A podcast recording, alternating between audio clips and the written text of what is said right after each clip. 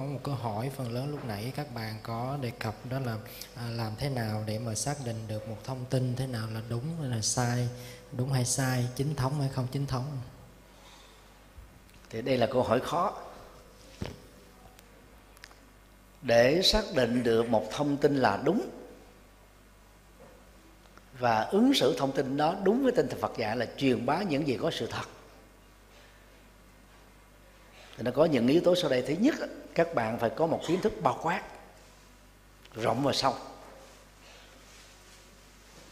Đang khi đó, cái thông tin được cung cấp ở trên thế giới mạng đó, nó là vô biên, nó thuộc vượt lên trên cái phạm vi hiểu biết của mình. Thì cái việc mà xác định bằng cái nguồn tri thức của mình đó, đôi lúc nó không chuẩn xác, lại càng phải thận trọng hơn. Điều hai, bao giờ đó thì chúng ta cũng phải đối chiếu với hai hệ thống báo chí chính thống và báo chí lề trái. Nếu cái nguồn thông tin mà các bạn đang phân vân thuộc về lề trái thì các bạn đối chiếu ở bên báo chí lề phải đó, có quan điểm đối lập không. Và tương tự, khi thông tin nào đó được báo chí lề phải công bố thì có những cái phản biện của báo chí lề trái hay không, và dựa vào các bằng chứng mà người ta dẫn ra thì các bạn có thể đoán biết rằng là nó đúng hay là nó không đúng. Chứ đừng bao giờ tiếp nhận thông tin một chiều. Và tốt nhất với tư cách là người sử dụng, nếu những thông tin đó nó không có liên hệ gì đến mình thì các bạn có thể phớt lờ, bỏ qua. Vì các bạn không phải là người đại diện cho luật pháp, đại diện cho một tổ chức nào đó, các bạn cần phải có cái trách nhiệm về nó. Đặc biệt là những thông tin liên hệ đến chính trị, đúng và sai nó một cái ranh giới rất là mong manh, vừa dựa vào luật và dựa vào cái cảm tính, rất là phức tạp. Đừng có sớ vào những cái thông tin đó, nó rắc rối và phức tạp. Điều ba, các thông tin liên hệ đến những nội dung mà mình có thể kiểm chứng được từ phương diện văn bản học. Thì cái niệm văn bản học đó, thầy dùng để chỉ cho các bằng chứng về văn bản pháp lý, văn bản văn học và các cái bằng chứng khác. Nếu các bạn đánh những cái từ khóa liên hệ đến những điều mà ta liên hệ trong cái kho lục ở trên mạng, móc nó ra xem nó có đúng như vậy hay không. Còn những cái thông tin đó liên hệ đến Phật giáo thì mình thử đánh trên mạng, trích ra những cái bài kinh có điều đó hay không. Và các kinh cũng có thể bị làm giả mạo nha, bởi những phần tử xấu. Thì cái nào mà mình không có nắm chắc được á, thì chúng ta có thể nhờ các thầy, các sư cô chuyên môn tư vấn để đỡ mất thời gian và không trở thành nạn nhân nhẹ dạ cả tin cho các cái bản thông tin không đúng với sự thật.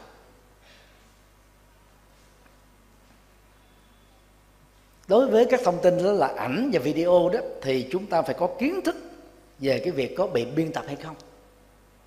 Cái đó nó rất là tinh vi và rất dễ bị lừa. Cái cảm xúc chúng ta dễ bị dẫn dắt theo nó. Cách đây vài năm thì trên mạng xã hội và các mạng chống cộng, phần lớn là do những nhóm Thiên Chúa giáo ở hải ngoại đưa tin là một cái hình các tăng ni đang cầm các bằng chứng nhận đứng ở trên một cái sân khấu thuộc Học viện Phật giáo Việt Nam tại Hà Nội, và cái tiêu đề đó là gì? Lớp học dành cho lớp học phòng ngừa tránh thai dành cho tăng ni Phật giáo. Thì khi mà cái hình đó đưa vào mạng xã hội bởi những phần tử xấu với mục đích xấu thì cái sự lan truyền của nó rất là nhanh, và kèm theo là những cái nhận xét rất tiêu cực, rất xấu xa, nhằm làm giảm niềm tin của quần chúng đối với tăng ni.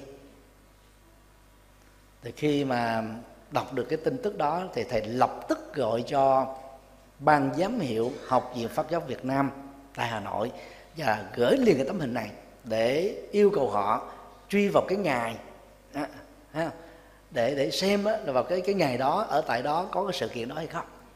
Thì ban giám hiệu 5 phút sau gửi cho thầy những cái tấm hình gốc. Thì cái tấm hình gốc đó cũng y hệt cái ngày đó với sân khấu đó và những con người đó, y hệt cái vị trí được chụp hình đó. Thì cái bản tiêu đề đó ở trên sân khấu là gì? Tuần lễ quân đội dành cho tuần lễ học kỳ quân đội dành cho tăng ni Học viện Phật giáo Việt Nam tại Hà Nội. Hai nội dung nó khác trời và giật. Nhưng mà kẻ xấu muốn là tạo ra tin giả để giảm niềm tin của quần chúng đối với tăng ni đó, thì họ sửa lại là gì? Lớp học phòng ngừa tránh thai dành cho tăng ni. Thì cái đó nó nghĩ cho ta là gì? Tăng ni đó là quan hệ tình dục bừa bãi với nhau, có người mang thai rồi phải đi bệnh viện, từ đầu người ta có thể diễn dịch ra những thứ đó mà vốn nó không có thật. Và nếu các bạn so sánh cái hình gốc màu sắc rõ hơn, chất lượng cao hơn, và cái hình đã được biên tập đó, thì ngay cái vị trí bản chữ đó thì cái hình rõ hơn tất cả, vì họ sửa lại mà, họ làm mới mà. Chúng ta nhận diện ra là nó có cái khác biệt liền. Tuy nhiên nếu các bạn chỉ có một tấm hình đó thì các bạn không biết.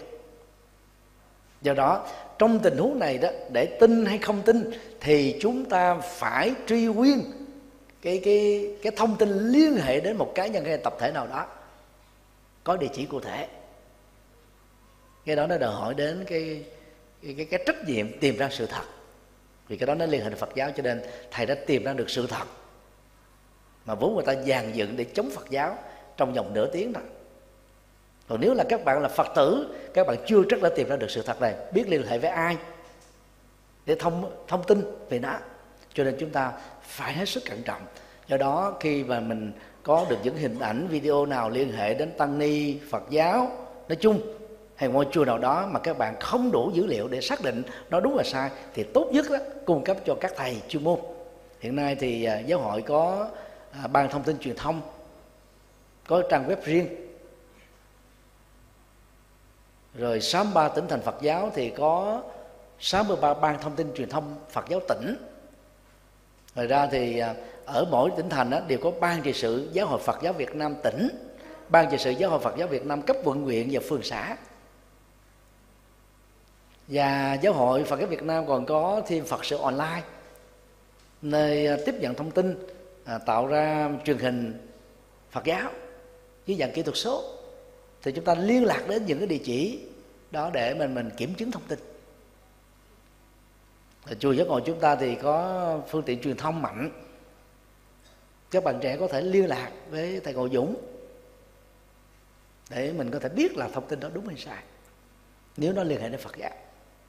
Thầy nói đơn giản như vậy để chúng ta thấy là trong một cái thế giới mênh mông của thông tin, và thế giới đó được gọi là thế giới ảo, người ta làm tài khoản trên Facebook không mang tên thật, không có địa chỉ thật, và do đó người ta là sẽ phủ định cái tính trách nhiệm pháp lý về những điều mà người ta nói, viết, phát tán, chia sẻ, truyền bá. Đang khi các bạn có địa chỉ thật, con người thật, và các bạn không hiểu được điều đó, vô tình chia sẻ, truyền bá những thông tin phạm pháp, thì các bạn bị lãnh đủ.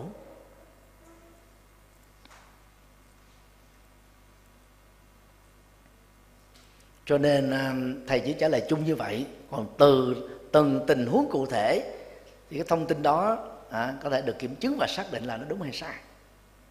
Chẳng hạn như ngày 18 tháng 12 và ngày 21 tháng 12, 2019 vừa qua đó, thì thầy đã có 2 bài nói về Bồng Lai Viên. Ít nhất là phải có cái tiếng nói của Phật giáo trong lúc mà truyền thông đang gọi là nổi lửa. Và có lẽ cái sự kiện của Bồng Lai Viên là nó nóng nhất từ trước đến giờ. Nếu tính hết tất cả những YouTuber, Facebooker tạo video clip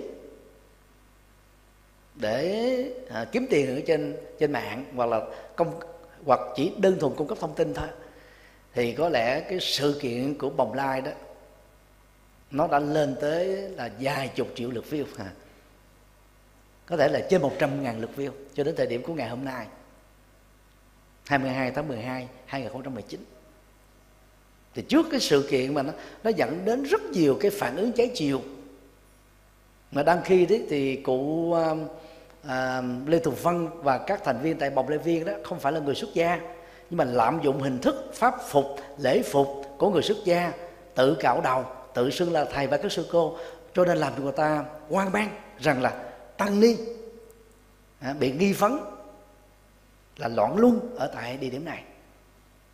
Và trên đó thì không có chú một có thật, mà chỉ là các chú tiểu là con của những cô bé, cô gái tự mặc đồ tu ở trong Bồng Lai Viên. Nhất là hai clip của Nguyễn Sinh công bố vào ngày 18 tháng 17 gì đó, và ngày 20 tháng 12 2019. Thì cái hoang mang nó lên đến tột độ.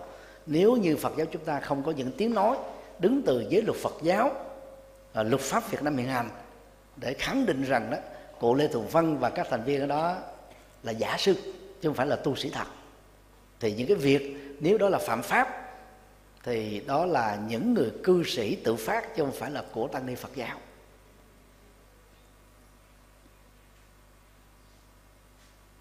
Thì nếu các bạn nghe hai bài giảng của thầy, thầy dẫn chứng luật Việt Nam bao gồm luật tín ngưỡng tôn giáo, luật xây dựng, luật đất đai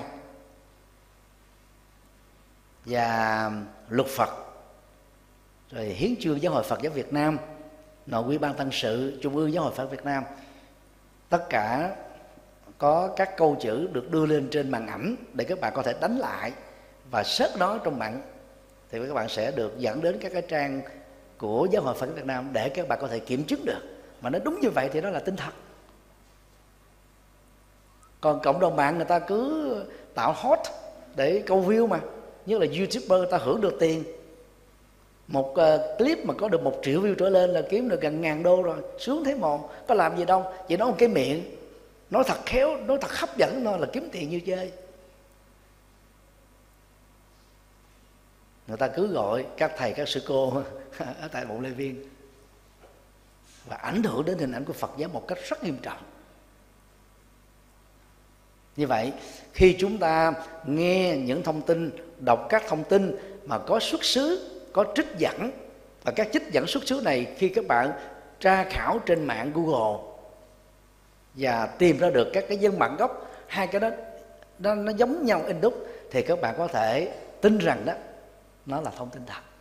Nhất là các cơ quan pháp lý, các cái dân bản văn học có nguồn gốc, có xuất xứ, và những cái trích dẫn đó nó phù hợp, nó là không có biên tập, sửa chữa, thêm thắt, bỏ đi, bỏ bớt đi, thì các bạn có thể tin nó là thông tin thật.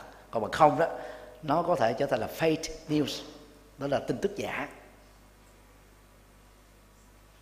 Và thế giới của con người thật đó, bị thế giới ảo chi phối rất là nghiêm trọng. Ở một phương diện, các bạn có thể trở thành nạn nhân bất cứ lúc nào. Ai đó mà nếu ghét thầy Nhật Từ nha, chỉ cần cắt cái đầu của cái hình của thầy nha, ráp vô một cái hình bậy bạ nào đó thôi mà đưa lên mạng xã hội thôi là có thể người ta nói ô thầy Nhật Từ lại bậy bạ quá. Người ta ghép vô không thể nào tìm ra được cái manh mối của cái sự lắp ghép đó, nó tinh vi ra vậy. Cho nên hết sức chánh niệm, tỉnh thức, tỉnh táo để chúng ta không bị đánh lừa. Và khi mà mình bị đánh lừa về phương diện cảm xúc dẫn đến niềm tin rồi đó, chúng ta sẽ trở thành là người cuồng và bảo vệ cái quan điểm của mình. Thì thường á, khi mà một cái quan điểm bị phản biện xã hội, nó có khuynh hướng như thế nào? Giống như một cái đinh đó, càng đập vào đó nhiều chừng nào thì nó càng lúng lút sâu vào cái miếng ván, cái miếng gỗ được đánh vào.